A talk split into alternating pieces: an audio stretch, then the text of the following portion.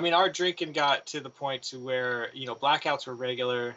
This kid that I got real close to, he, um, him and I had like just this off and on again thing. Like when we were sober, we were best friends. Like we were right on the same page. And then when we were drinking, it was it was like I didn't like violence, so he was always pushing that button, trying to get me to fight him.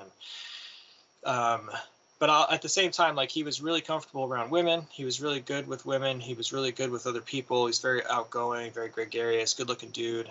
And I just became obsessed with wanting like what this guy had. And what I started hearing in the background though was that like while he was good with women, he was very aggressive with women. He was very pushy. He'd get drunk and he wouldn't hear no, and, and that started to become the story that we were hearing. And uh, we confronted him a few times, and he denied it. You know, when it's your best friend and you're a bunch of little scumbag kids, like it's easy to just like, okay, we believe you. And uh, we were at a party, and someone that I knew that I was really close with, you know, I either overheard or she said it directly. I can't remember. I was I was it's pretty foggy. The whole night's pretty foggy. Yeah. Uh, we were at a birthday party, and she said something along the lines of, "It's okay, he was drunk," and I don't. I didn't have any more context. Maybe I did, and I don't remember it, but that's all I needed. And I was like, "Okay, cool. I'm gonna. It's it's over. It's go time." So I waited till he wasn't paying attention, and I I, I stabbed him. I, I decided I was gonna just end things. I was gonna take his place. My brain was so fucked up at that moment. Like there's there's stories where I was like pacing in front of him and I was like talking to myself and I just was like mud, muttering and I was talking to different voices and like just completely on a whole other level. And I I remember briefly thinking if I if I do this, if I kill this guy, then I can just take over and everything will be fine. Like in my brain, I thought that if I did that, then everything, then I wouldn't have any repercussions to face somehow. Like it was so easy to convince. That's like mafia rules. Like you kill uh, the boss just, and you become the boss. yeah, or schizophrenic shit. Like I don't know, man. It was yeah. just it was it was not it was obviously not sane. It was obviously not normal. Well, I mean, you were and drinking hard every single day. Your brain wouldn't be right. lots know? of lots of LSD, but despite all that, like I wasn't doing anything to fix any of the issues that were swirling around inside my head. Yeah. And so that culminated into me doing a lot of harm to somebody. And uh, you know, I went.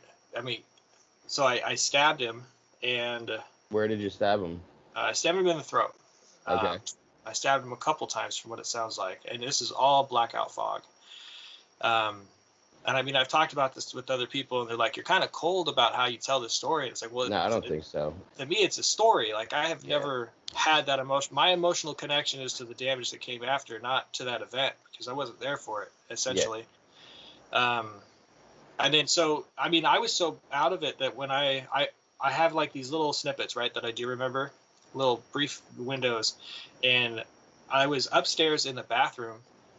Um, I have my hand under the sink, and there's somebody like washing my knuckles because I had cut my hand somehow.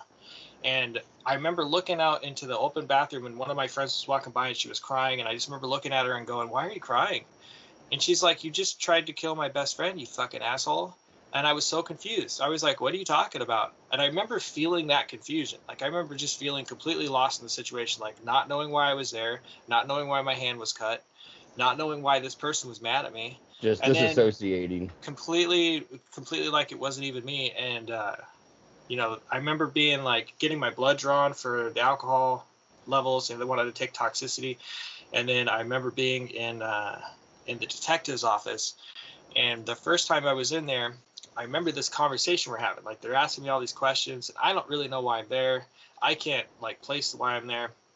They asked me questions about the the kid, and I remember answering the questions and being really confused by why they were asking me. I was like, why are you why are you asking me so many questions about him? Is he okay? And they're like, what do you mean is he okay? You stabbed him.